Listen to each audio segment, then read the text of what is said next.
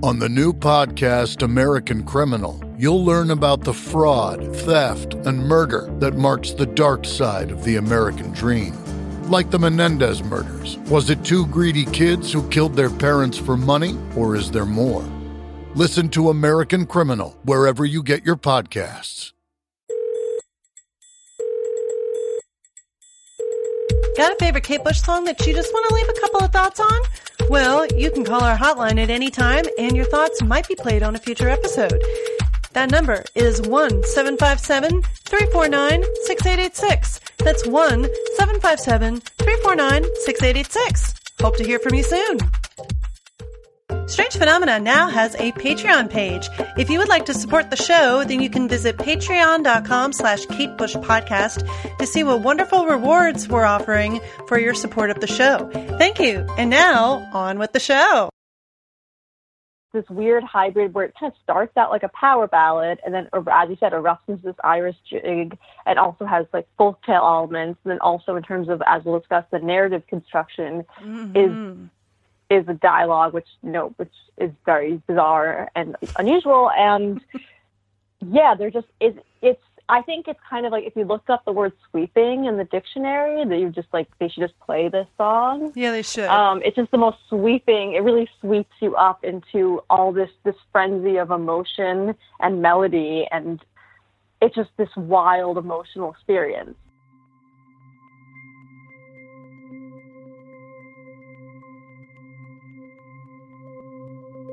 Welcome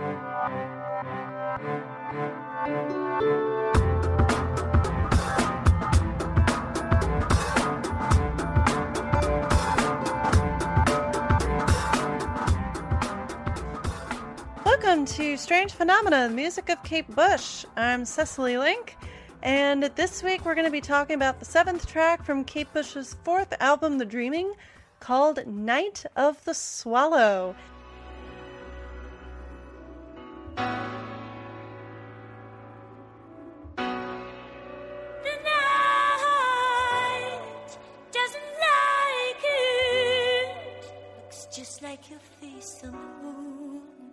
To me. And I won't let you do what you want to do. It's funny how even now you're laughing. I won't let you do. And with me to talk about this song, she is a friend of the show and she's been on many episodes before. And this is her absolute favorite, favorite, favorite Kate song in the whole wide world in the history of Kate Bush's Yes. songs. And yeah, so she, my name's Zoey. I've been on a bunch of other episodes, Mm-hmm. um, and I can't list them all. There's many.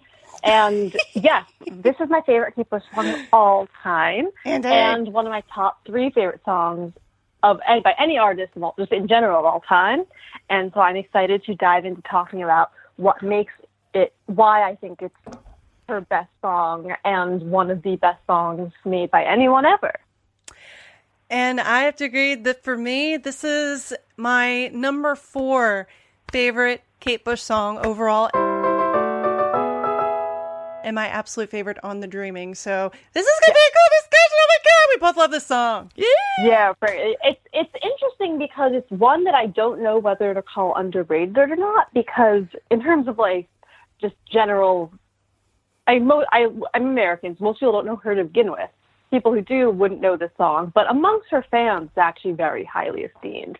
So it, I don't know whether to call it underrated. It's not something like an earlier like earlier I was on episodes about um, Kashka from Baghdad or Full House. Those are songs that really just get completely overlooked. If you talk to fans, this is often in a lot of fans' top 10, and that's what deserves to be.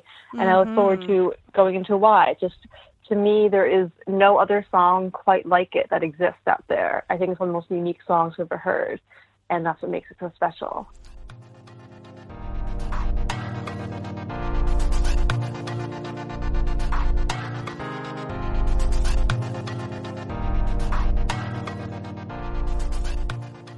Part of why this is my favorite, favorite, favorite, favorite, favorite song on the Dreaming and number four overall.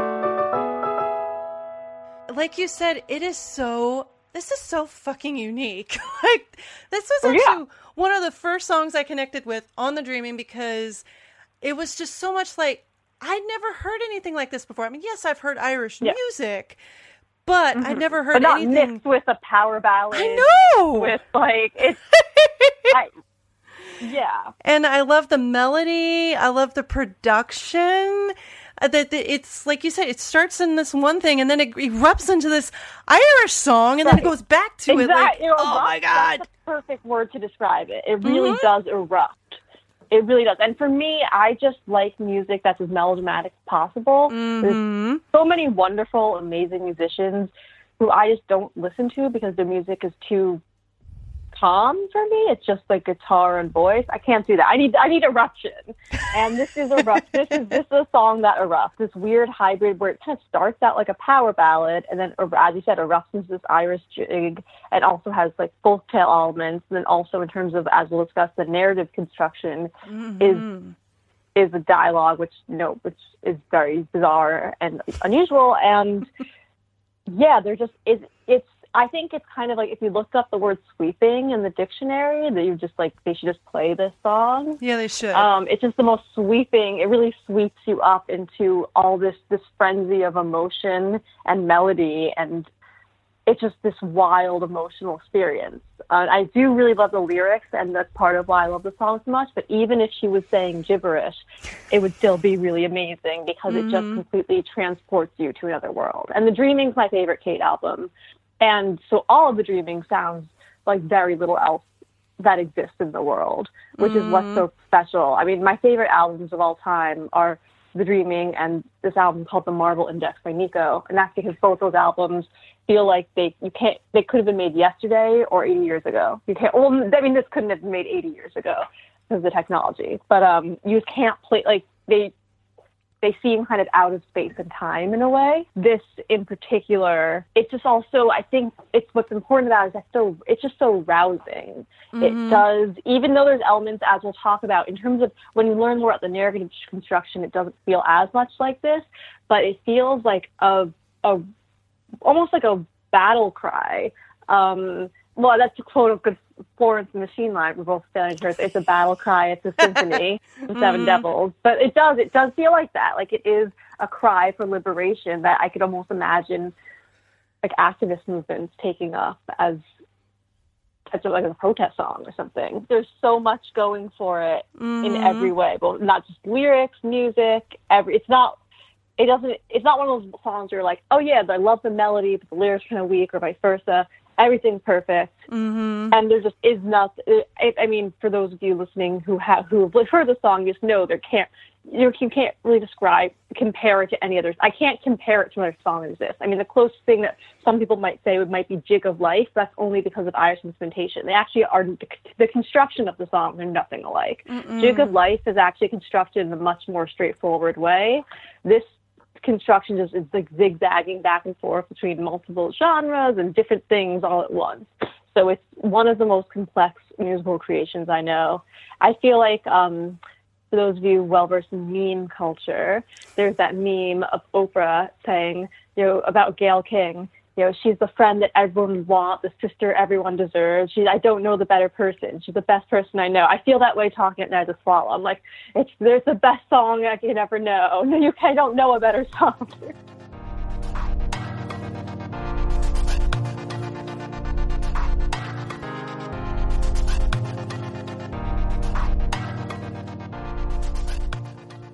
This is the first time where we get to hear Kate doing like like fully embracing even her Irish mm-hmm. roots. Like, she, mm-hmm. she just she goes, "I want this song to have a little sound a little Irish," and she just she goes for it. And it's the first time we get to hear, especially the like the, the beautiful pipes that are used. Like, I, oh my god, I get to nerd mm-hmm. about that in this episode because oh my goodness, cool and musical instruments.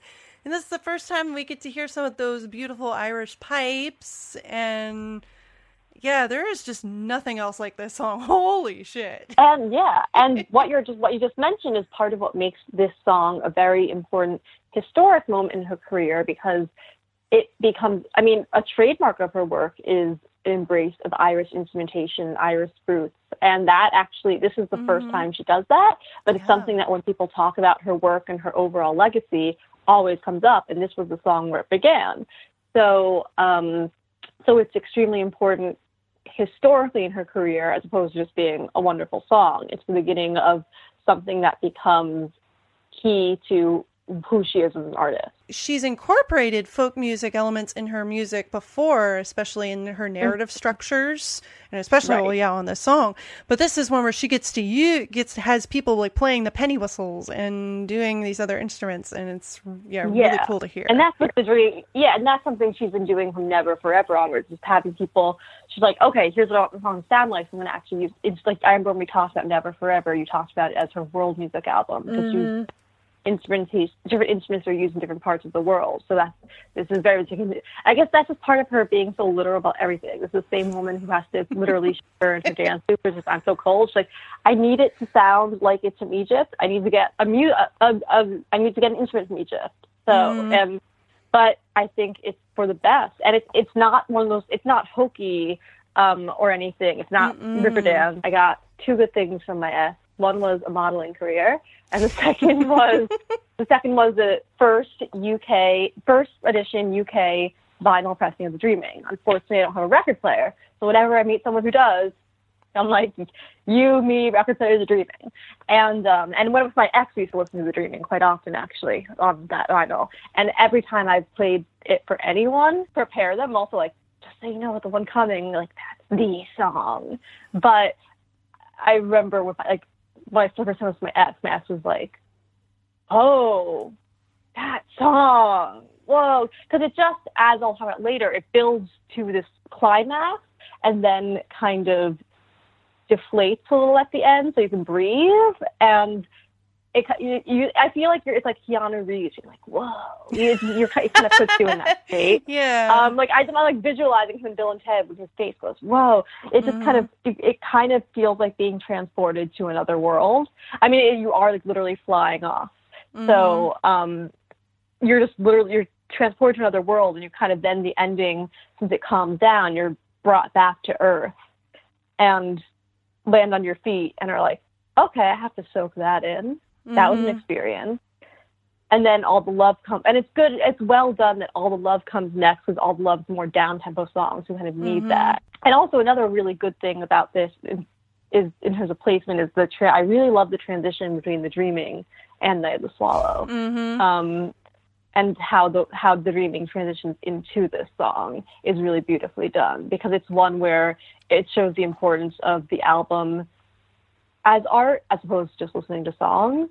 sobre mi caída.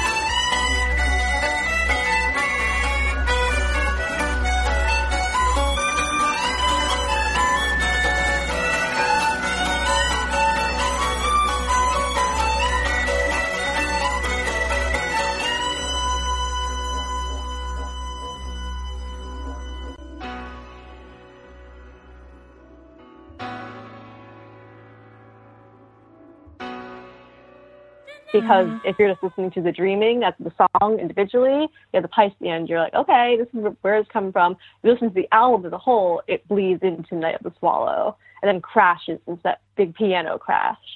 So it's very, mm-hmm. it shows the importance of album art.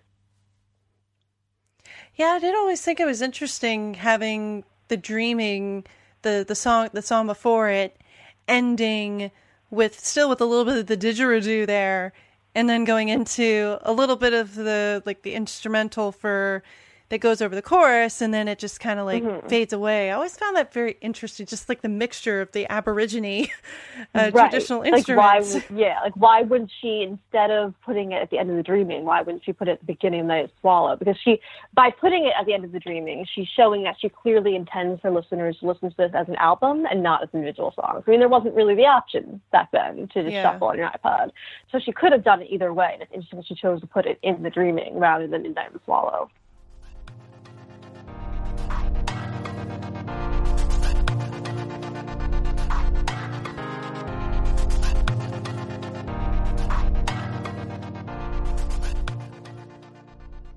So I find most interesting about this song is that Night of the Swallow was technically released as a single, but it was only in Ireland, which I guess makes sense given the instrumentation that we will will- that we'll we'll talk about.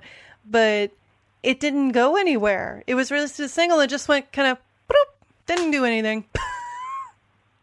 And it was yeah, released quite late after I think the album was released. Yeah, over a year after the album was released. Her first single from it was "Sat in Your Lap," released really early. I think she should have released "Suspended in Gaffa" as a, as like a second single. Probably would have been more commercially successful. Instead, she released the "Dreaming" title track, which I love, but isn't doesn't really work as a single. And then "There Goes a Tenor," which also makes sense as a single because more catchy, but also again, there- isn't really a song from this album that works. There really isn't any song from this album that works as a commercial single, although Sat in Your Lap did do quite well. I think if she'd done Suspended in Gaffa, that would have been the next best choice in terms of commercial viability. But this one is not, yeah, it is, this is not something you hear on the radio, but at the same time, you also wouldn't hear something like Sat in Your Lap on the radio. So when it comes to Kate Bush, there just isn't really, you can't really, there, she has no limits. Well, I think I almost wonder if the fact that the that her record company released this as a single over a year, yeah, it was over a year after the release of the album on November 21st, 1983, when this thing dropped in September 82. I almost wonder if it was kind of like her record company releasing this song as like almost a last ditch effort to try and generate I- some more interest in the album because the singles Saturday I mean Saturday Night Lap did well, but the Dreaming stayed on the charts for only th- I think it was 2 or 3 weeks when I looked at on official charts. And the other actually Suspended in Gaffa was released as a single, but it was only in Yeah, only in Europe. Europe. And then there Well, goes a tenor didn't yeah. do anything. So I wonder if this was just like they were like, okay, well this is slightly, I guess, slightly catchy. Let's just release this thing and see what happens. And they went, oh, mean, nothing happened. yeah. Okay. The thing that's interesting about that, though, is that we know from reading Under the Ivy, biography on Kate Bush by Graeme Thomson, that her record company hated this album. hmm So, Oh yeah. and did pretty much nothing to promote it. So I'd actually be, so, for to me, it would almost make more sense if Kate Bush herself said, "Can we just release this as a single in Ireland, please?" Um, because it seems as though she, her record company, did not really do much to promote. She like most of the promotion for the Dreaming was her own effort and her Mhm. own work, and she's you can tell in her interviews from this period she's really putting her heart into those interviews. Yeah. Um, and so I think it, like, so there's a quote from one of the people at the record company in Under the Ivy. It said that it was the closest EMI had ever coming to re- returning an Mhm. album to the artist. So it would surprise me for them to actually ca- like in, care enough about this album to do that. But I mean, I don't know. We'll see. You never know. Yeah, we'll have to ask. Yeah, no video was made for this song despite its single release. Um, I'm with you. I'm glad there was no video because it would be like. Yeah. mhm. When the single was released, around 1,000 copies were made with a picture sleeve. The vinyl 7 inch was pressed in England, presumably, and the sleeve produced in Ireland. More vinyl was produced than sleeves because the single did not sell well. By the time the next shipment of 7 inch singles was in transit, the single had already flopped. The surplus discs hung around, and, and from about 1,990 copies with a leather with a lighter weight sleeve appeared. And so the original copies had card sleeves, whereas later versions had paper sleeves. Kind of thought that was Yeah. interesting And the, for those of you who aren't familiar with the, it's a great photo of her too. Like Mhm. again the literalism, like literally playing the pipe, just just with her hair blowing in the wind. It's a, it really fits the atmosphere of the song. But yeah, I'm really even though it was a single, I'm I'm very relieved there wasn't a video. I love her videos to death so much. They sustain me. But and actually with the second half of this whole album, there's not videos for anything past the Dreaming title track. So I like that there's not videos for any of these songs so that when I listen to them, I'm just soaking in the narrative and the sounds. I don't have other images intruding on that listening experience. So, for example, I was on the Hammer Horror episode, and for me, I can't separate the song and the video. For a lot of her songs, I actually encountered them as the music videos first. So it's really hard to separate them. And so I like that I'm able to listen to these songs and have just a complete immersive musical experience and not have images intruding into that. So, for example, with the Dreaming title track, I love the song and I enjoy the video, but I think that it actually doesn't really serve the song well. I think that the song is so dark and powerful, and the video, as much as I enjoy it, it's like the silliest white girl dancing of all time. So it just kind of dilutes the power and imagery of the song and the darkness of the song, really. And so I think that if there had been a video, given what her videos were like at this period, which were The Dreaming, There Goes a Tenor, and um, Sun and I think that a vi- well, Sat in Your Lap before that, which is like mm-hmm. a whole other dimension. But um, I think a video might have been looked overly literal or silly, silly like the Dreaming title track video or something like that. And I, I just prefer having my own vision mm-hmm. especially when it is a song that is a very, as we'll talk about, telling a very specific story. It's kind of mm-hmm. weird to have a video. Like it's almost like with Cloudbusting, that tells a very specific story. So she made a video that's it's just recounting the story, which I actually don't really like that approach as much. I that's one of the videos of hers I'm not as fond of, even though that's a very unpopular opinion. I like the more abstract ones. So yeah, so I'm glad that I just get to experience this as it was made, as and same for the whole second half of the dreaming.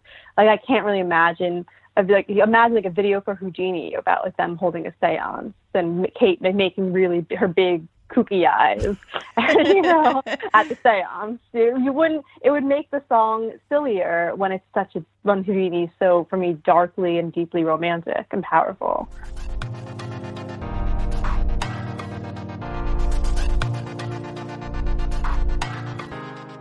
Yeah, so I mean, speaking of the narrative of the song, I'm especially, and I know you- we've talked about this before with the song that the narrative structure to me is really intriguing because if you're if you're not looking at the lyrics, you don't realize Yeah. that it's actually a dialogue.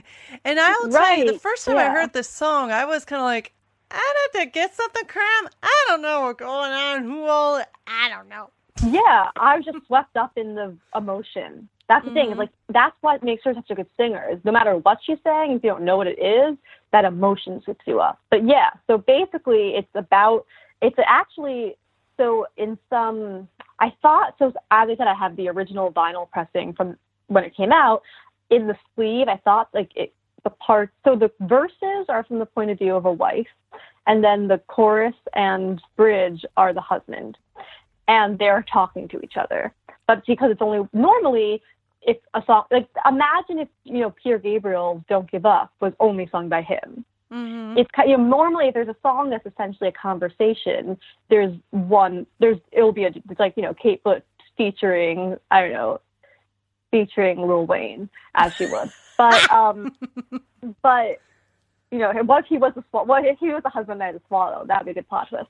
But um but so normally they all will bring someone up, and it's just it's just her singing a dialogue. Yeah, again, I had no idea for ages, even when it was like my favorite song on the album and everything, that it was meant to be a conversation two people. When I learned that, I was even more in awe of it. Um, so, yeah, as I mentioned, the bridges and chorus are the husband, and the verses are the wife. So it starts with the wife, and then it goes to the husband. But if you didn't really, and also as we've discussed in past episodes, sometimes she it's just hard to understand what she's saying. Period. Yeah.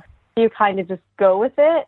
Um, again, like when I was saying earlier that I don't really know any other song that sounds like this, unique. I don't know any other song that is literally that, like an actual conversation from one person. The exception being the most hilarious, like the opposite of this song, which I um there's a song by Lady Gaga called "Sex Dream," sex with two S's, because it's uh, you know it really to get the point across.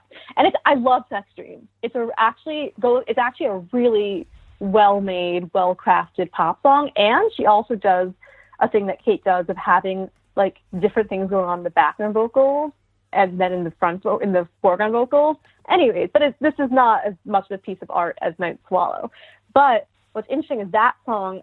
Actually, uh, my best friend told me is a dialogue where she's singing to a boy, where it's between a boyfriend and a girlfriend, and she's singing to what one point to the boyfriend and another point to the girlfriend. Which I would, which I, because I was really confused because the she changes like pronouns different parts.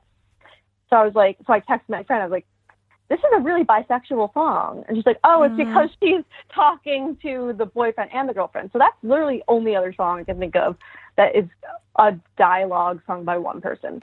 Then it doesn't bring in a second person to play the other role. Um, so, but even when I didn't realize this, I just loved being swept up in the music and the vocals and the lyrics that I was able to discern, that I didn't even care about the structure. But as someone who has writing experience and editing experience and just is interested in music from a literary perspective too, I'm just so awed by the fact that she did that um, as a writer. Yeah, because But it is confusing. it, Yeah, it really is. Yeah, the, Because if you're this person, she's saying like she basically like, don't do this, and she's like, no, I'm going to do it. So if you're if you're the same, you would think of it as an internal struggle, which that could yeah it could be one. If she didn't say what the song was about in interviews, you could interpret it as an internal struggle between basically like you know the unconscious and the conscious, or the super ego and the and the it or something. Um, but it's actually two. So it starts out the night doesn't like it.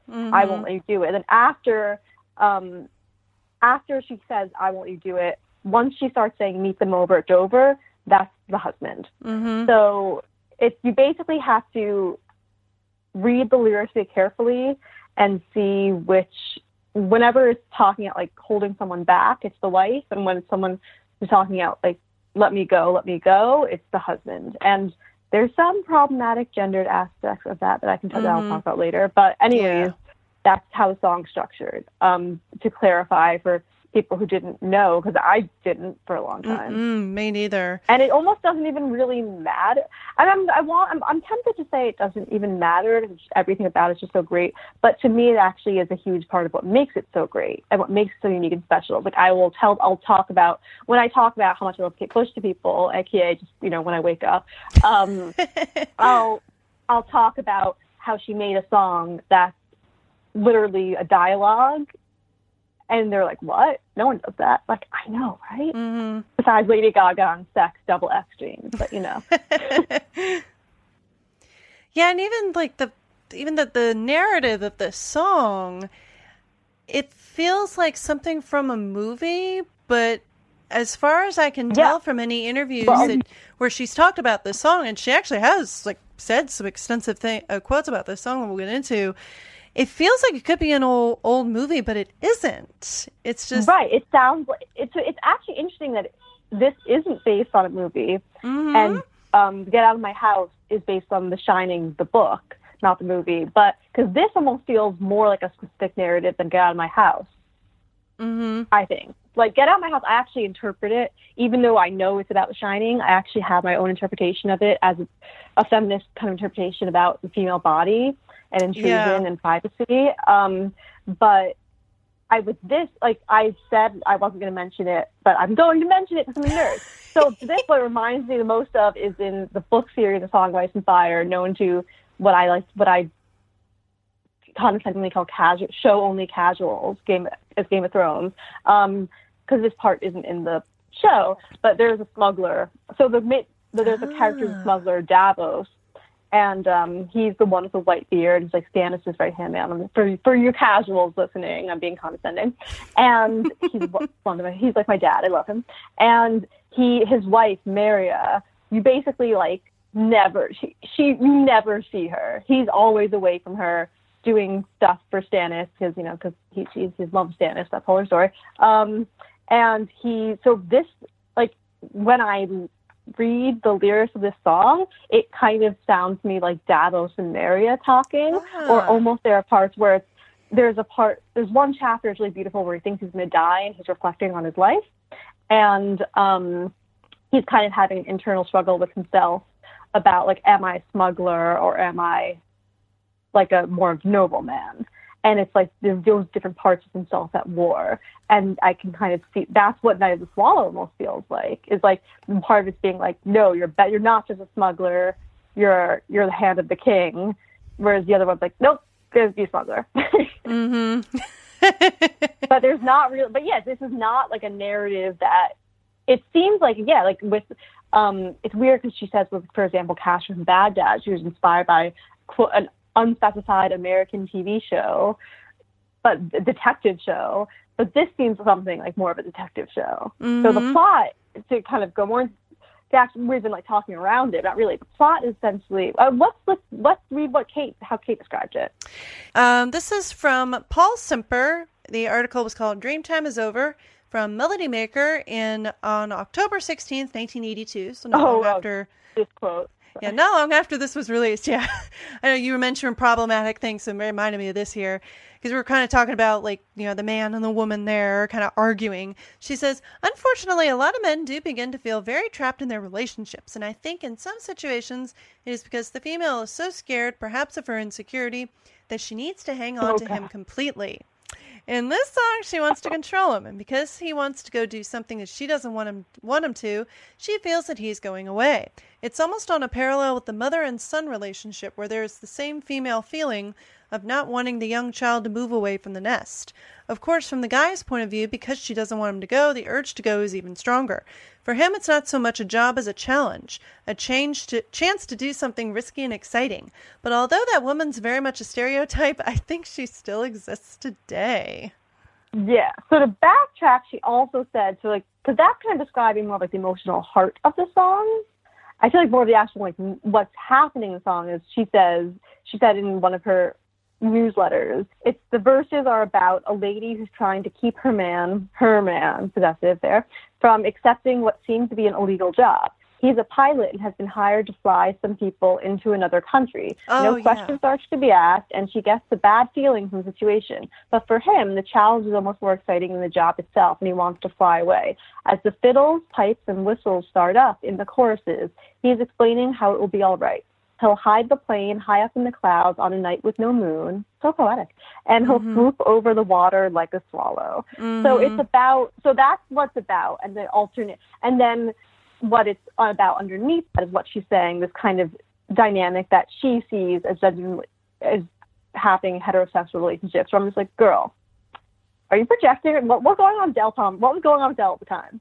Are you projecting? like basically this kind of she's kind of be- this, and she does say yes, it's a stereotype. I appreciate that, but basically the whole thing is saying like women are needy and nagging their men from like being their lone wolf selves. They need to fly free for them. It sounds like something an incel would say. Honestly, incels are um like those dudes who just like go on Reddit all the time and like talk uh, are to killing people. I don't know, like just saying that neediness and the need for intimacy is a quote female feeling. I mean, true because we don't allow men to express as much desire for intimacy as women, but that is that is very problematic, Kate.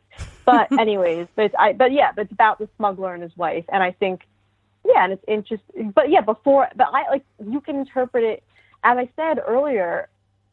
You could interpret it in so many ways have nothing to even do with that. Like I Mhm. see it as this rallying cry.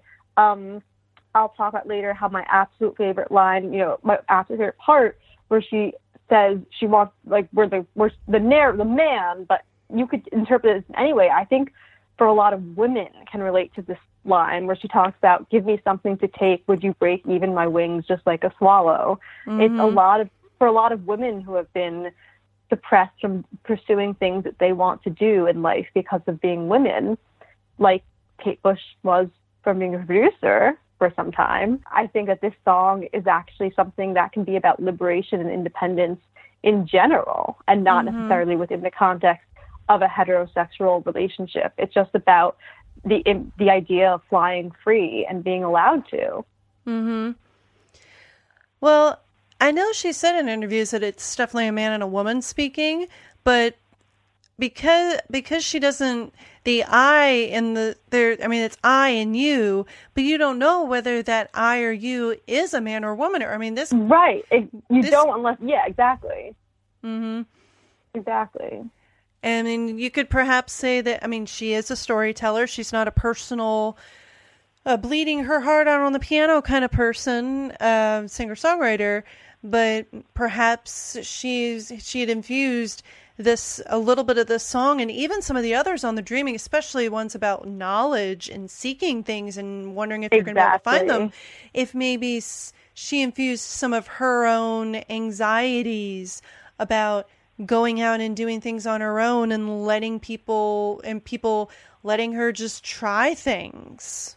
Right. That's why I said like maybe you're projecting Kate because she always says said that quote where she says, I think myself as a man I said the piano. I'm like, if you're thinking yourself as a man, maybe you're the man in the relationship, someone's trying to oppress you. I don't know.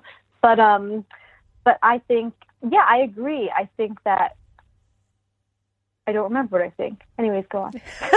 oh, we were just I was just talking about how perhaps like I, I find that the more I listen to Oh to right. Oh the search for knowledge thing. Yeah, that or just Right. that she's mm. she's speaking a, a little, maybe putting in a little bit of her own thoughts, but through a character, Yeah. so that she's kind of got a wall up between Yeah, her and the audience, so that it's not the person coming out and performing. If she were to perform the song, performance of her, the song, Yeah. no, mm, that Oh there's Yeah, don't- she's don't. formed a distance Okay. between Yeah, I her and the audience.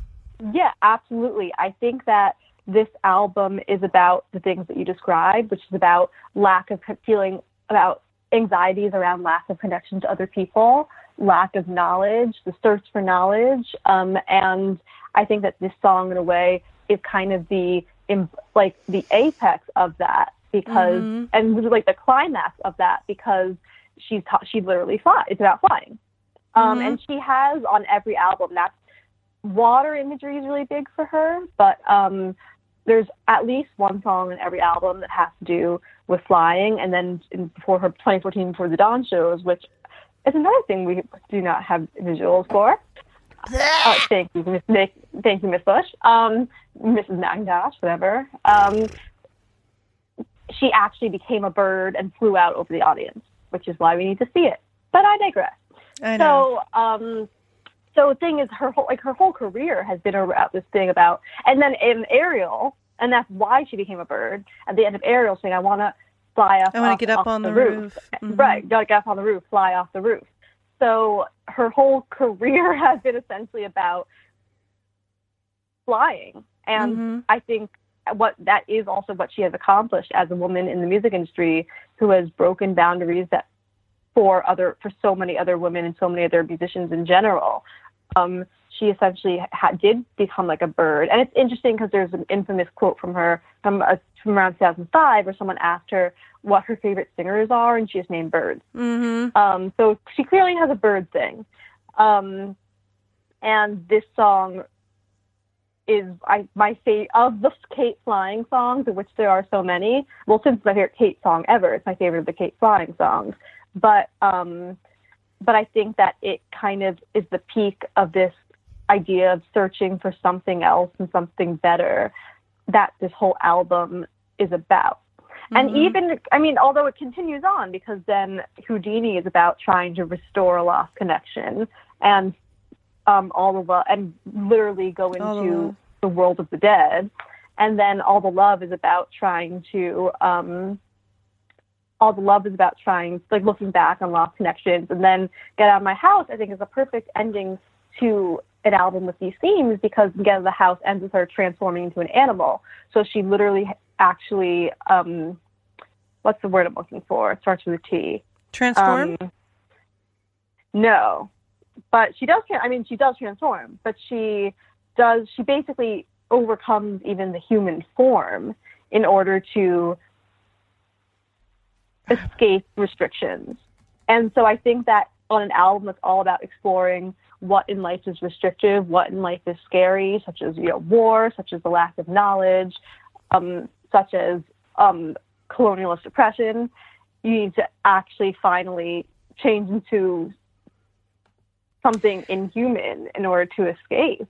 Um, and that's what happened. That's the trajectory of the album, and so this song is kind of a perfect point into that direction, which then in Get Out of My House is the final metamor- literal metamorphosis.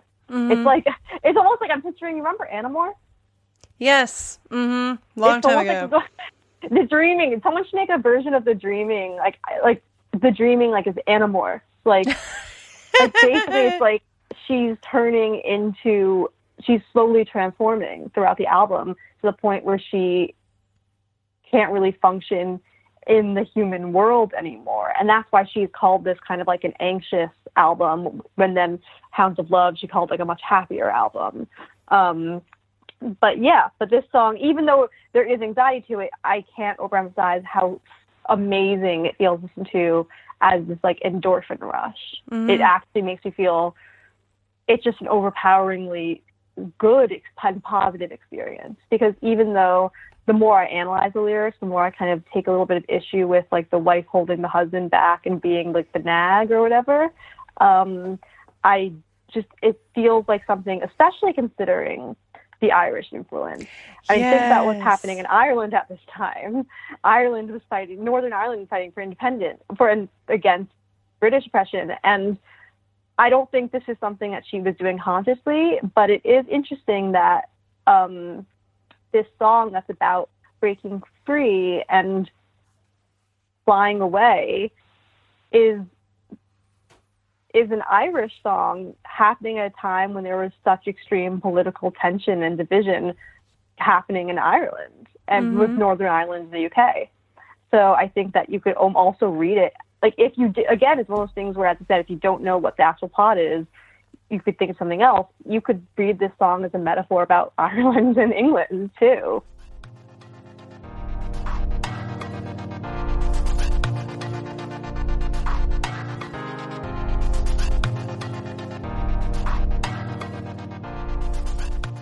what I part of what I also love about this song is the Irish instrumentation on this because it's to mm-hmm. me it to me it's exotic. You know, and we're you and I we're we're both like young Americans here. We don't grow up listening to Uilleann pipes every day. But what makes this song so beautiful are these beautiful pipes that come in on the chorus. They're they're a specific kind of pipe actually, and they're played by a member of Planxty, which was a uh, traditional Irish group. His name is Liam O'Flynn, and he plays what are called the Uilleann pipes and also penny whistles. But what I think are interesting are the Uilleann pipes. So, okay, I used to think this thing was pronounced Julian pipes, but it's Uilleann. And they are actually the national bagpipe of Ireland.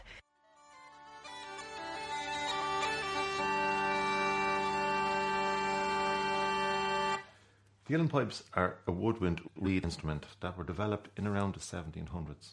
They were called Irish pipes or union pipes, but now today they're more commonly called Uilleann pipes because you use your elbow to press the bellows, and the Irish word for elbow is illan. They were developed from the pastoral pipes, which had a slightly longer chanter. Our chanter is a little bit shorter, which means that you can sit down and place the chanter on your knee on a leather pad. The leather pad seals the bottom of the chanter, which means that you can play the second octave by putting a little bit more pressure on the reed.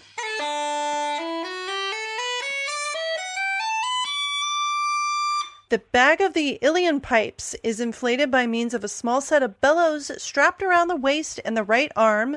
In the case of a right handed player, in the case of a left handed player, the location and orientation of all components are reversed. And the bellows not only relieve the player from the effort needed to blow into a bag to maintain pressure, they also allow relatively dry air to power the reeds, reducing the adverse effects of moisture on tuning and longevity. Some pipers can converse or sing while playing, and it's actually really cool. There's a, there's a video I'm going to link to in the show notes where you can actually watch somebody playing these, and they talk also a little bit about the history of the pipes and how they're made, and it's it's a very different sound.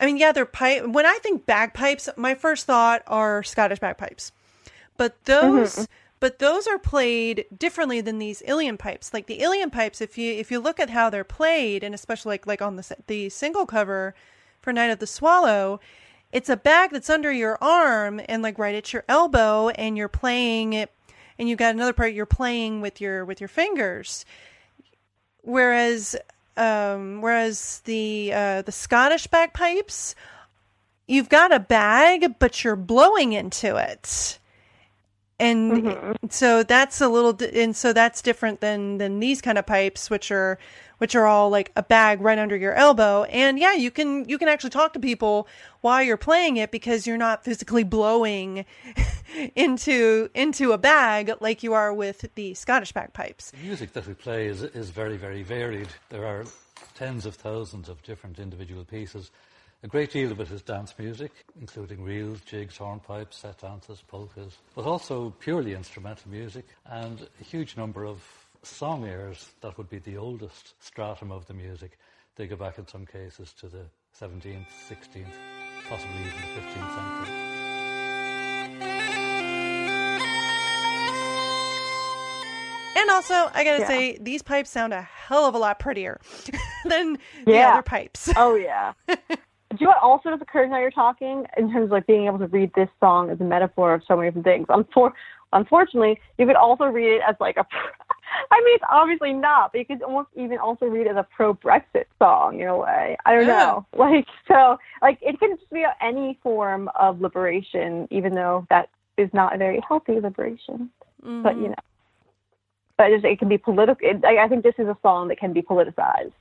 The arrangement for Night of the Swallow and all these, um, how she got these Irish musicians. So it's like she's got uh, the drums from Stuart Elliott, who's been on there before. We got Del, he's playing his fretless bass and eight string bass. We got Kate singing. We got her background vocals and her keyboards.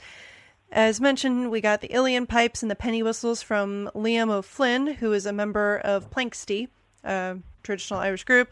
Uh, the fiddles from Sean Keane and the bouzouki from Donald Lunny.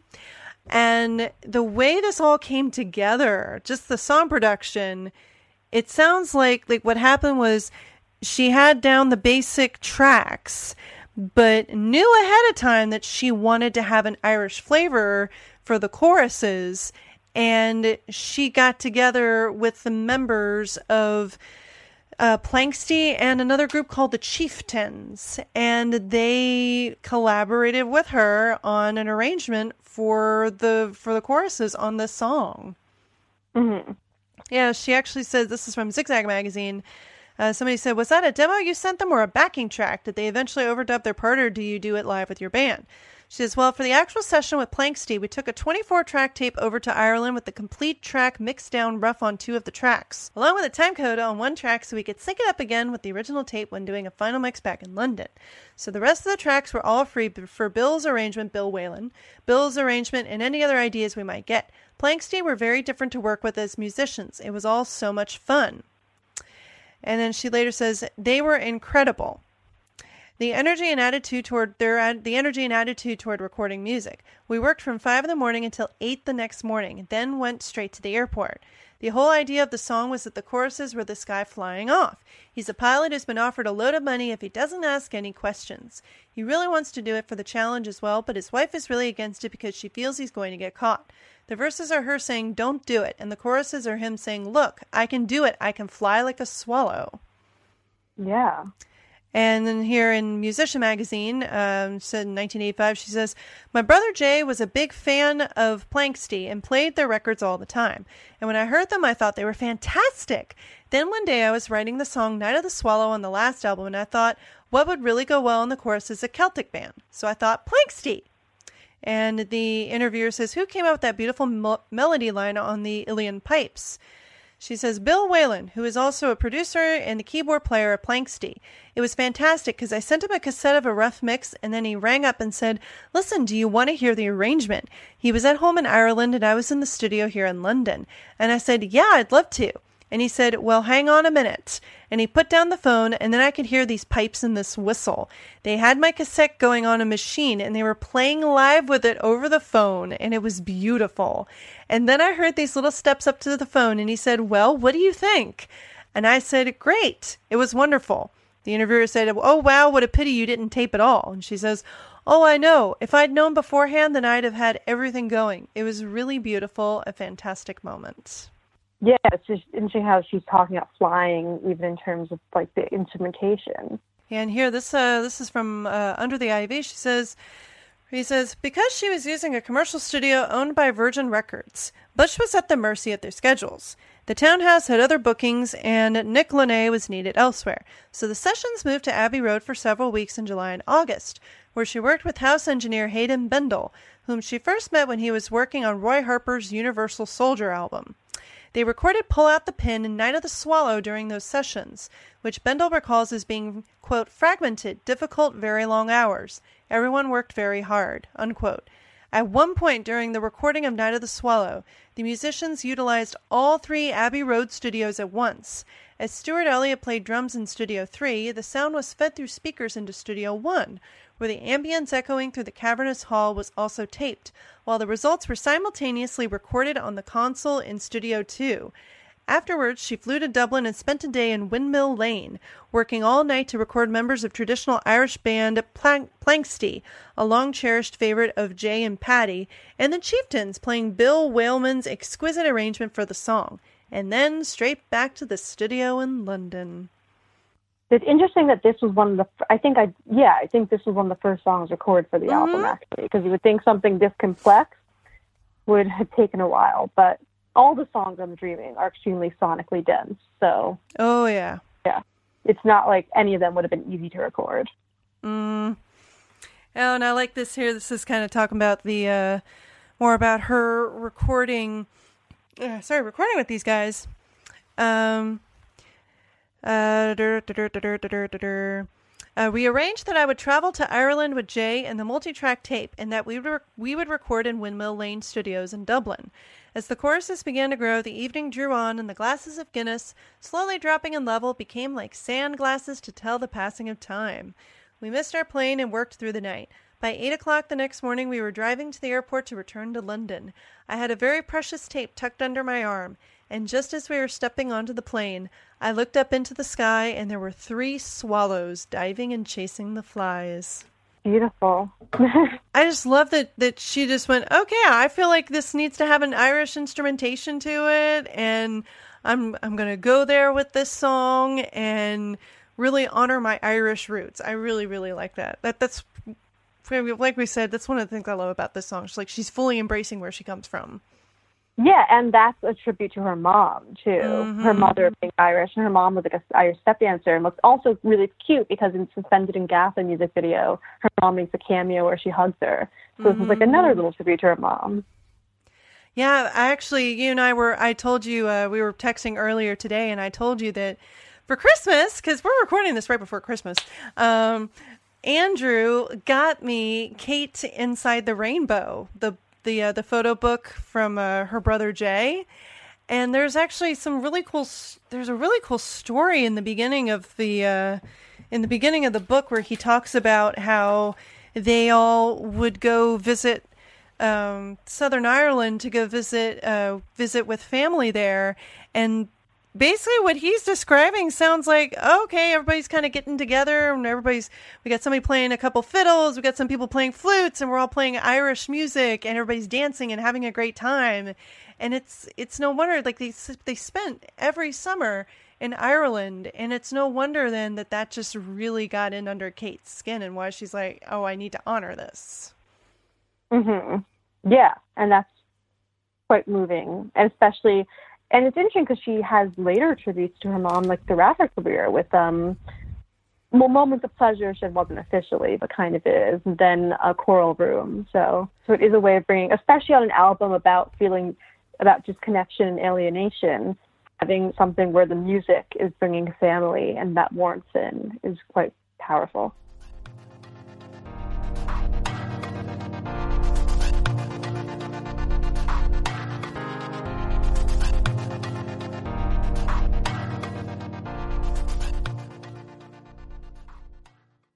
So, what have other people said about the song?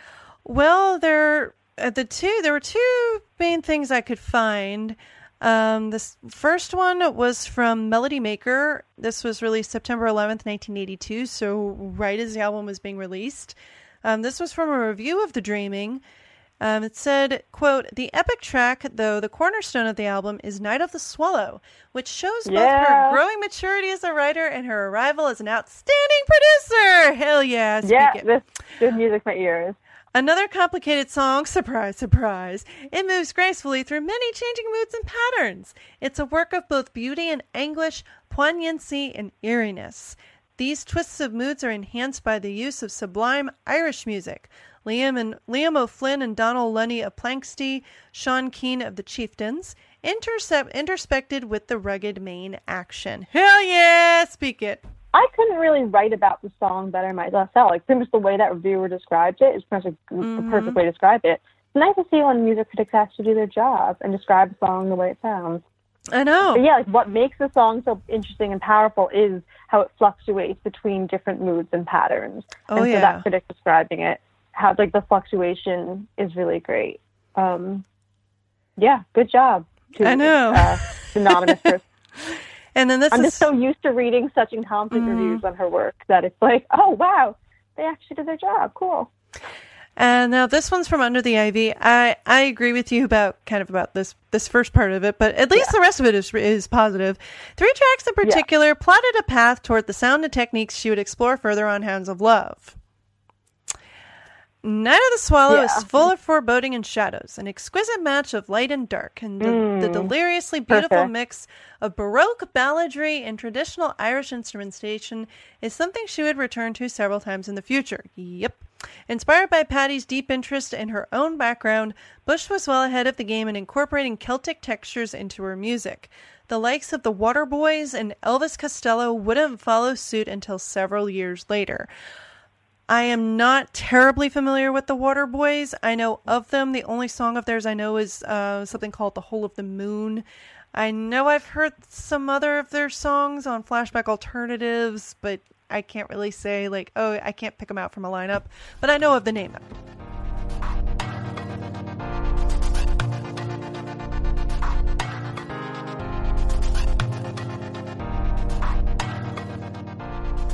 But yeah, so what are some of your more personal thoughts on the songs? Like favorite moments, Okay. favorite lyrics, favorite like we. I feel like now is the part we get to dig into like Oh no. like the little the little the things that make it special for us specifically. Well, for me, this was one of the first songs that I really connected with on the mm-hmm. Dreaming. When I first got the Dreaming, I was a I guess at this point I was okay, it was 2005, so I was I was 20 and I was a super no, I think about no, I was a junior in college, and I I was slowly getting into Kate's music. I I kind of dipped my toe in the water a a few months before getting the whole story, and even though this was a single, this was not on the whole story at all. It's But- funny for you to say that. There's just so much water imagery in her work that I say, Oh my I God, you're right. her. It reminds me of it, it's that it reminds me of um her cover of Lord of the Reedy River. So, yeah. Mm. So when I first got the Dreaming, I was a little bit hesitant to get it, but it was one of the few albums of hers at FYE that they had, and I kept hearing, "Oh, it's really weird." Blah blah blah. I'm like, okay, I'm just gonna get this thing and see what happens. You know, That's funny because for me, it's like when someone's like, "Oh yeah, this one is like the weird album." I'm thinking, "Oh, that's what I'm gonna like." Yeah, well, and at the time I was one. at the time I was kind of more into slightly more conventional kind of stuff, so that's why I was like, oh, I don't know, but, I decided to get it anyway because it was super cheap at Fye, so why not? So Right. I loaded it. I remember loading it up on my iPod and listening to it. I had the top bunk of my of the the bed I um I shared with my roommate at the time, Oh, and wow, bunk bed. this and I remember like this this- song crashed it down? Like, oh my, all the dreaming crashed down. Actually, this did not crash down the bed, uh, which is which is saying something. But I will say, like listening to this on my headphones, on my little like little touch or not even wait a minute, they didn't have touch iPods then. God, I'm so old. Um, it was still like the click wheel and stuff like that. That's how old my iPod Yeah. was. Oh my god, it was 2005. And I'm lis- listening to this this this album, and this song immediately stood out to me. This one Uh, this one and There Goes a Tenor and Suspended in Gaffa were the ones that I latched onto immediately because, and this one in particular because it was just so different. I I'd heard Irish music before, but it I even though I have a little bit of Irish in me, I've done the spit test, but my people were mostly like German and a little bit of Scandinavian and stuff in there, more than Irish, which you wouldn't expect because I I have natural like reddish strawberry blonde hair, but. Mm-hmm. I, I I remember just listening to the song and thinking it sounded so exotic and the way and the way it shifted around. And I also wasn't sure what she was saying because there was no there were no lyrics there was no booklet that came with it at all Yeah, and a, there's a lot of distortion, vocal distortion on the mm-hmm. album. So yeah, but this just the, the little bit of Irish, like the 10% of Irish I have in me, loves this song. It's just so energetic. And it was, I went, okay, you know, I, I listened to this song. I remember listening to this song a lot because, again, this was one of the first songs I really connected with on the Dreaming before. Like, I would try to get into some of the others. I could not get into Houdini for a very long time. I couldn't get into that to save my life. weird, same, and now it's so like a piece of my heart, truly. But And- it actually took me a while to get into it. but in and that one like took really it's really grown on me as well i think and, and what i also just loved about this song and I, that i still do is the way she swoops so much with her voice and what really captured me i think about this song is you know, I'm a singer. I, I notice voices and what people's voices are doing. And mm-hmm. she's just swooping around with her voice. It's Yeah. if if you look at the melody line of what she's singing, like if you if you have like the, the complete Kate Bush and you look at the sheet music for just the melody line, it goes up and down. It feels like it's a like her voice is a plane. And we've talked before about her like the way she uses her voice is, is to convey things. And it's it's so unique to her because so many singers don't take risks the same way that she mm-hmm. does. And she not only does that in this song but she goes hey guys i've got some irish in me i'm going to honor that and i'm going to put this in there and i'm and i'm just and i'm going to do it and we're just like okay cool we're going along for the ride for you okay let's get on the plane Yeah. with you swoop around Yeah, and she's yeah, the, yeah. Swooping is exactly what her voice is doing, and, and mm. and you described it also as like a vocal workout, which is completely Oh. true. She's she's basically doing everything with her voice that she possibly can yeah this song. Everything from alternating between like delicate vibrato to flat out shriek, um, the night. Yes. You know, like she's basically like, oh, Jane Fonda wants to give you a workout in the '80s. I'm gonna show you a workout. you know, like like that kind of thing. It's just yeah, there's really and there's yeah, it's just she's really it's I mean I God drinking game for every time I say voice is an instrument on this on And this the way- podcast. But um but but yeah. Yeah. And then true. the way and, that- also the bird and, and the bird. The bird noise gotta talk about the bird noises. yeah, and she glues like woo. Just- Yeah, and well, yeah, uh, I do do do do. You know, it's the first time she's actually, and it's also again then when she cha- turns into the mule on Get on My House, ye of you know you're actually doing hee haw. She's actually in the so in the background vocals. Uh, I have it. Yes, so at fours, four minutes and four seconds in, and then four minutes seventeen seconds in. If you play little clips um, in the background.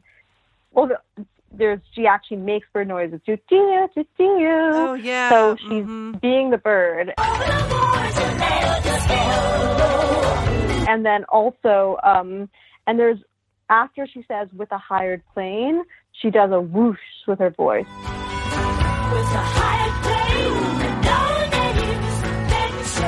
Yeah, so she's really doing all those things with her voice of actually like her she's making her voice the plane itself and then the birds in the sky. She's just like I'm gonna play all of she was she would be like terrible to work on a school project with in, in this in classroom. She'd be like I'm gonna do everything, guys. oh, and also I I lo- what I what else I love about Night of the Swallow is where it's placed on the album that Mm. she's got a song before this that's so experimental and dark and Dark, yeah. strange. And then she goes to this. And then after this song comes all the love so you get like your kind of your cool down there. It's just Right. But I think because it's a cool down, well, I can talk about this from talking all the love, but Yeah. all the love is so underrated, um, so deeply underrated. Um, like it hurts my heart. And um, I think because this song is so sweeping and epic, it truly is an epic song. Because it's so sweeping and epic, all the love and all the love is more down tempo. It feels like a cool down. You're just kind of like still kind of catching your breath. Um, so a lot of people tend to overlook all the love as a result. And I understand that. But it's interesting because actually the first time I listened to Dreaming, that was the one that immediately stood out to me was All the Love. And also when I first listened to Never Forever, the one that immediately stood out to me was All We Have to Look For. And then I learned that no one ever talks about either of the songs. So I'm like, okay then. But uh so I got to do some justice on this podcast. But um exactly. but but but yeah, but it's interesting. I think like she you she does do such a good job. I think I like albums where people kind of um I mean, I think with the dreaming as an album, you do really have to be in a specific mood to listen to because it's so intense. And like there are times, I actually the one I listen to the most probably is is probably Never Forever because there's just like a different song for every mood and they're so varied. Whereas this is more just like you're kind of in this vortex of intensity and emotion and darkness. Um, but I think that she does do a good job of balancing things. So, for example, like as we discussed earlier, there's the interlude of we have the pipes in between the dreaming and this, and then you go into all the love, which is more of like a on the surface, but actually not at all, calmer song. Um, so she's able to give the listeners kind of this like their ears a workout too, by giving them different things to listen to. Mm-hmm. Yeah, and I also have part of what also like really draws me to this song, and and part of why it ranks so high is I remember listening to this song and a couple of, and also a lot of Lionheart when I was in France. And mm-hmm. so for me, like listening to this reminds me, like with listening to Lionheart, reminds me of sitting on my bed and putting whatever I had of Kate Bush on shuffle. And I mean, at the time, I, did, I didn't, I had just the CD of Lionheart. I didn't bring my laptop with me, so I wasn't able to rip it to my laptop and then put it on my iPod. But I did have this song. I had, I had the dreaming and the whole story at that point, and I remember like listening to this song on my bed, like watching watching like the, the tiny the tiny street where I was living at the time and I've just mm, I I to be- feel like yeah. I'm like right back there and it was at that time of my life where I was becoming a woman and figuring out what I was doing and you know escaping and and doing my own thing and so that's part of why this why this ranks so high for me. It's just like I, I've got see that and and you know I flew I flew by myself across the Atlantic Yeah. Ocean to a Which foreign so country. great to do. Yeah, just Yeah, it's so yeah. Yeah, like like So- I have like yeah, I think whenever you travel, kind of music you listen to when you travel tied to that emotionally. I remember the first time I ever went to I spent all of high school watching French movies and then the first time I went to Paris, I was listening to some Francoise Hardy as the bus pulled into Paris and like just cried. So like, I always have that emotional connection. I think you always have an emotional connection. But yeah, you, it's true. You were you were do you literally flew. You were being the dude in the song. Um, Yeah, it was. Really lovely. I think this would be a really nice song to like star lie like stargaze to. Like lie, Mm-hmm. you know, like lie down and just look at the stars. And that's what you what you're describing reminds me of that. So, yeah, that's a lot of my personal connections with this song. And I know we've talked a lot about like with, with you and and what you love what you love so much about the song, with it being very epic and the right. the just like- hybrid. I feel like, yeah, to me, it's more of an experience than a song. It's not just Hmm. a song; it's an experience, and that's what I want out of not just music, but all art forms. I want my movies and my music and my books to be like an experience that takes me, it sweeps me up, not just a song. Um, And yeah, it just feels like something you're going through this an emotional journey. You're going through a sonic journey of so many different types of sounds. Um, there's just nothing else like it. Um, Mm. and there's there's just so much to dig into. So like for one thing, like for one, one thing I think is interesting to point out is kind of the um parallels to the Icarus and Daedalus story of um I see in your notes. of yeah, basically like this Icarus like you're flying too close to the sun and the wings melt thing, like the danger of so in that case like you can kind of see it as you do understand the wife's perspective does make sense of being scared. Like, so her her husband's being offered this this sketchy seeming job, and she's scared that he's going to die or get hurt. That's very understandable. Um, so I th- so there's that, and then yeah, I think what as I said earlier, what makes this I've said this before, but what makes the song so powerful for me is just kind of it's like this declaration of independence, sweeping anthem type thing. Um, that can be applied to pretty much like any situation where anyone has felt oppressed or repressed in their life, um, but also is such a s- interesting civic story. So some standout moment. Like, I, I do want to talk more about the gender dynamics, but first, kind of, I wanted to talk about just standout moments. Um, so yeah, like the swooping of her voice in general, the whoosh after with a hired plane and the bird noises. I also really like um, during the refrain there's drums beating underneath the refrain, and it reminds me of when she said "last night" in breathing, Oh, and you hear the, mhm. but the and you hear the drum underneath. I love that, and then I love her her vibrato Mm-hmm. um, because basically, I mean, I forgot the most important part, which is the opening. The night, it's Yeah. this primal scream, and it really, it just, you're like, whoa, what was that? Like Mm-hmm. she's, she's, uh, you're, Kate Bush is literally yelling at me. Okay, uh, like you're And- when you listen to this song in your head, like, and then you're with your earphones in, like Kate Bush, you're walking. I'm like, I'm walking around the city, Kate Bush screaming at me, basically. um, and then so that's like a hint at the alternating tension. There's this alternating alternating between tension and release throughout the song. So that's just a preview of what's to come. Uh, this starts with this giant release of the night, and then she does some really controlled vibrato that's very beautiful. So on one is on Sound of It at 58 seconds in, another one is Borderline.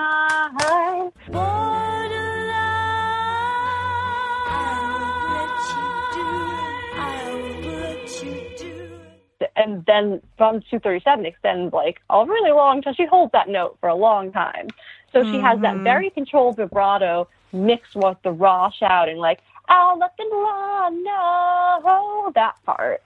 Um, so, and also when she says, I won't let you do it, I won't let you do it, I won't let you go through it, she sounds like she's kind of genuinely crying. She does this thing, um, I think I talked about it on, the weepy that voice. was on, yeah, the weak voice. I can't remember what song I talked. I think I talked about the Empty Bullring episode. Where Yes. she like does this thing. I call her like weepy voice, where it sounds like she's actually crying as she sings. And the song where I think is like she does is the pinnacle of that is all the love. She does that the most. Um, but when she's saying that, you can hear the wife like her sorrow.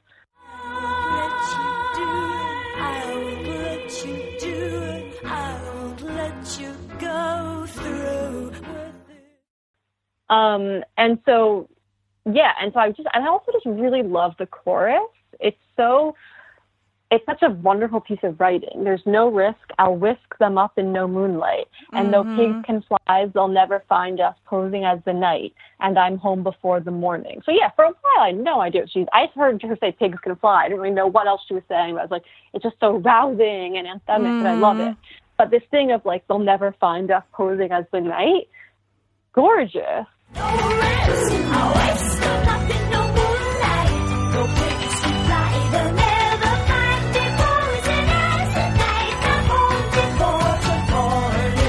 Yeah, because it seems like uh, they're, they're we're we're gonna be co- we're gonna be covert. Nobody's gonna notice us. Yeah, you didn't see anything.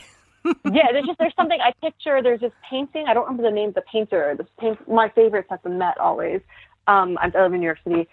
It's called the Storms. Like these love these like these couple who are they're running and they're have like a a sheet pulled over them to hide. It reminds me of that. It's like this very beautiful escapist thing. Oh, And then- yeah, I, I see it here. Yeah, The Storm is a painting by French artist Pierre Auguste Cot. It looks like Kant, completed in 1880. Currently on display at New Yeah. York's Metropolitan Museum of Art. I've ever since I was a little girl and going to the Met, that's always been like my favorite thing to see at the Met. But there's this thing about like this posing in the night and hiding in the night uh, that I find really beautiful. That reminds me of that painting. And so then my favorite passage, I find this to see one of the most rousing declarations of independence in music history. uh, That can be adopted by anyone trying to find freedom. For me, again, to break because I'm a nerd, bring up Song of Ice and Fire, so Game of Thrones reminds me this this part to me reminds me so much of the character of Sansa Stark because um, other characters call her little bird or little dove throughout the series, and so there's a lot of bird imagery with her, and they tell her to sing little bird. Um, so my favorite part, and also like this is every depressed person's favorite part. So yeah, well for the first part, give me a break. Ooh, let, ooh, ooh, let me try. Give me something to show for my. Everyone's favorite line is "Give me something to show for, my, For my miserable, miserable life." life. Like me there's a Twitter account of like the Kate Bush tweet bot, basically like lyric bot, and when whenever that one comes up, it has like everyone retweets it because everyone relates. Um, it's, that's always the most popular one. But it says, "So give me something to show for my miserable life." But then it gets more optimistic. Give me something to take, and this is all in the lyrics. There's it's all exclamation points. You know, like when she wrote it in the lyrics, it's all exclamation points. So she means it. Give me something to take. Would you break even my wings just like a swallow?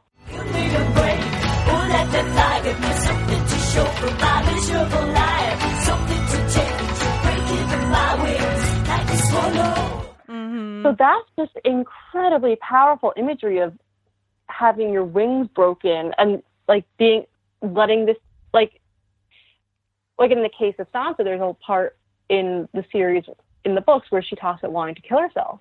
And um and so like this idea of like give me something to show for my miserable life, don't break my wings is really resonant. Um in terms I think for anybody who has been kind of on the brink of despair. I know for me it's something that resonates.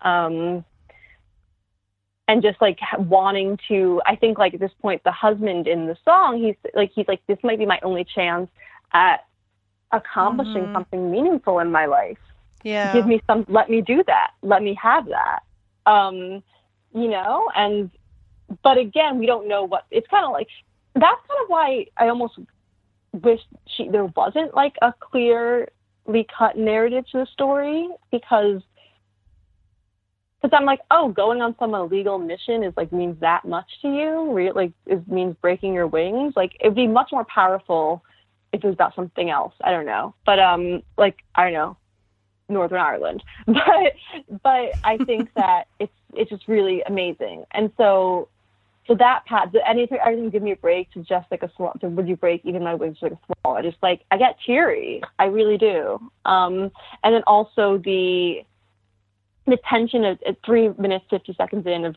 let me let me go whoa whoosh just I love how it climax yeah so the tension and pull and push I just love it. Um one thing yeah one thing I was interesting is thinking about because it is a story thinking of the gender dynamics of the story because we talk so basically it's like man wants to do something dangerous and potentially stupid while woman is trying to stop him.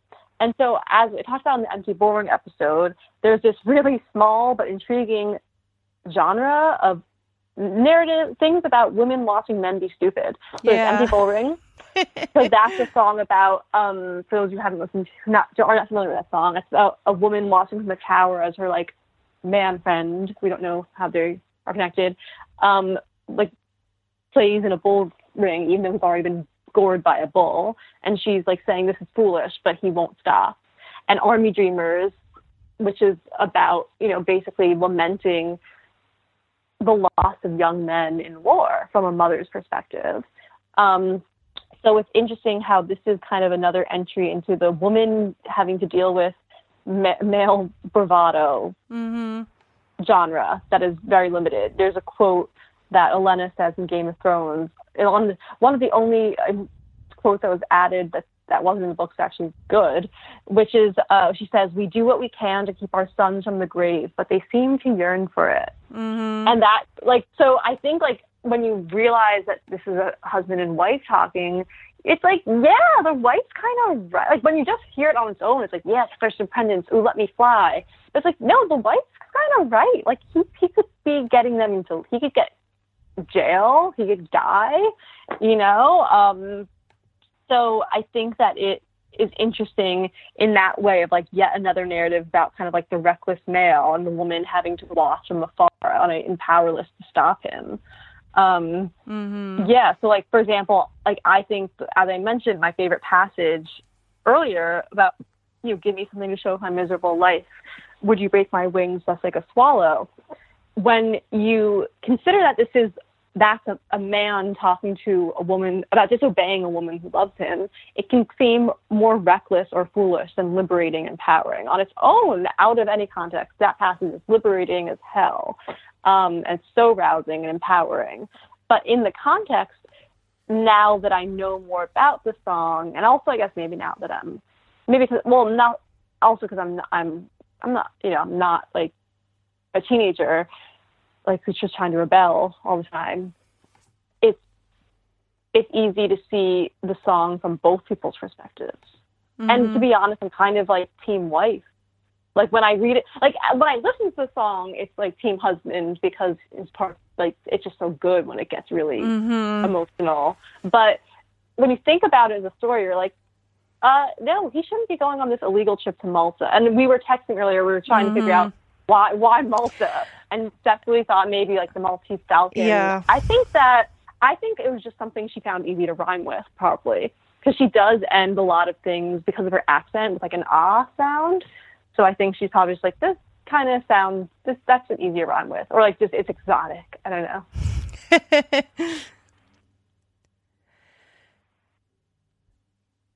Yeah, it's, I mean, it, it. The plot of it is. I, I think I thought of Maltese Falcon because the plot of this seems like it could be from an old movie, and we all know that like Right, loves her old right. movies. And it, Yeah, and they the, even and the Maltese Falcon is an object where it's like mm. something is smuggled in it. Yeah.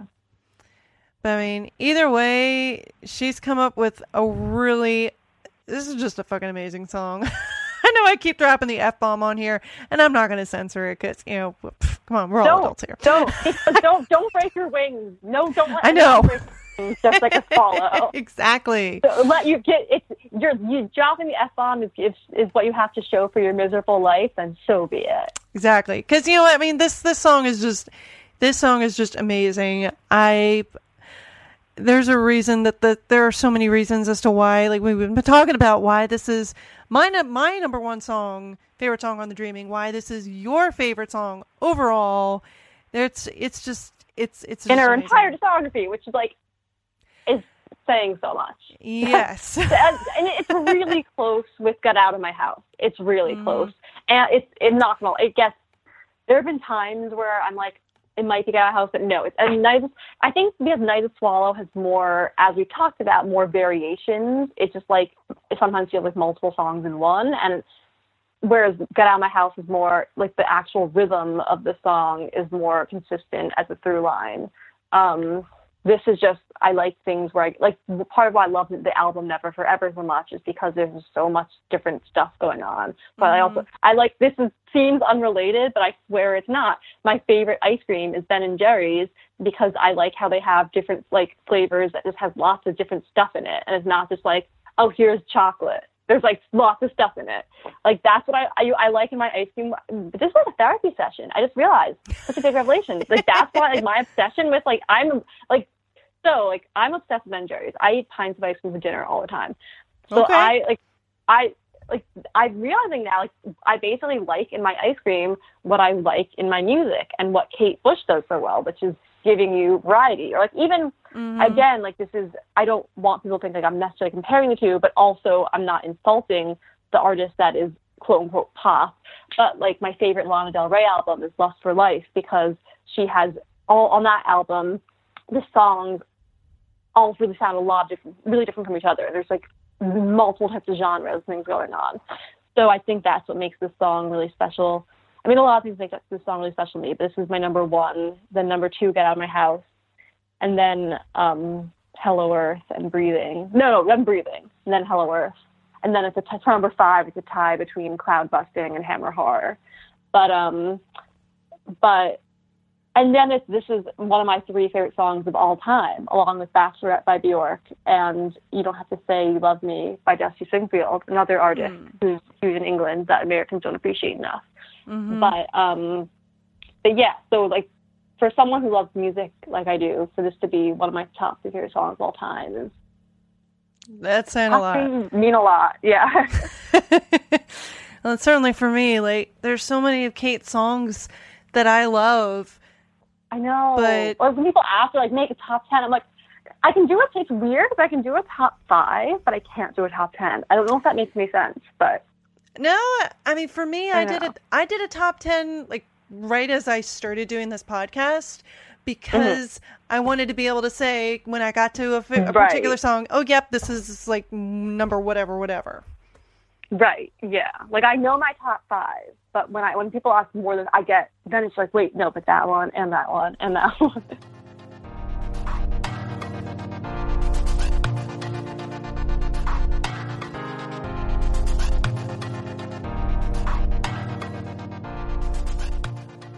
Well, I think we've. Wow, I knew this was going to be a long discussion, but wow, yeah. wow, wow, wow, unbelievable. wow, wow, wow. I know. Yeah. Well, I think we've pretty much. I think we've covered everything on this song because there, there's just so much to talk on this song, and we both love this song so much. And Yeah, and it's great to talk to someone else who loves and it's, and it's great to talk to someone else who loves it so much. But as I mentioned at the very beginning, what's funny is that when you do talk to Kate Bush fans, it's kind of like a really popular choice as one of Mhm. the people's top favorites. So, so it's good. So it's yeah, we're here. We're, we I there's, a, there's a lot of us out there.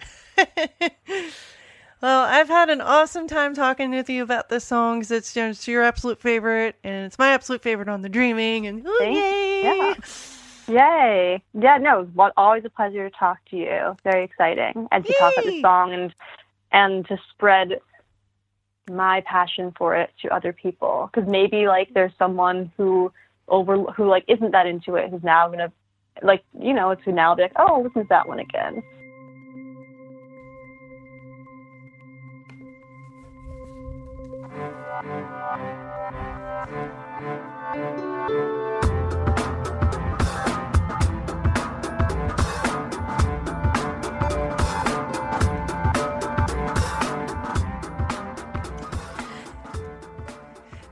Much for listening to this week's episode of Strange Phenomena, the music of Kate Bush.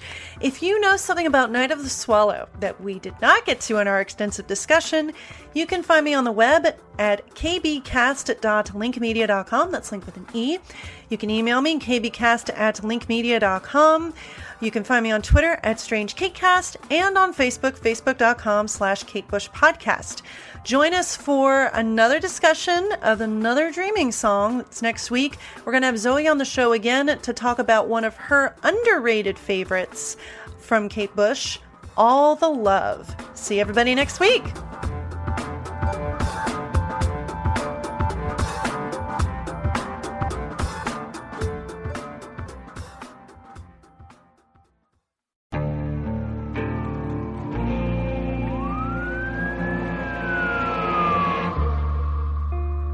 What would you do to achieve the American dream? The big house, the happy family, the money. Would you put in the hours? Would you take a big swing? What's the problem? What's the problem? Would you lie? Would you cheat? Would they shop? Would they shop? Would you kill? Yes. My mom is dead.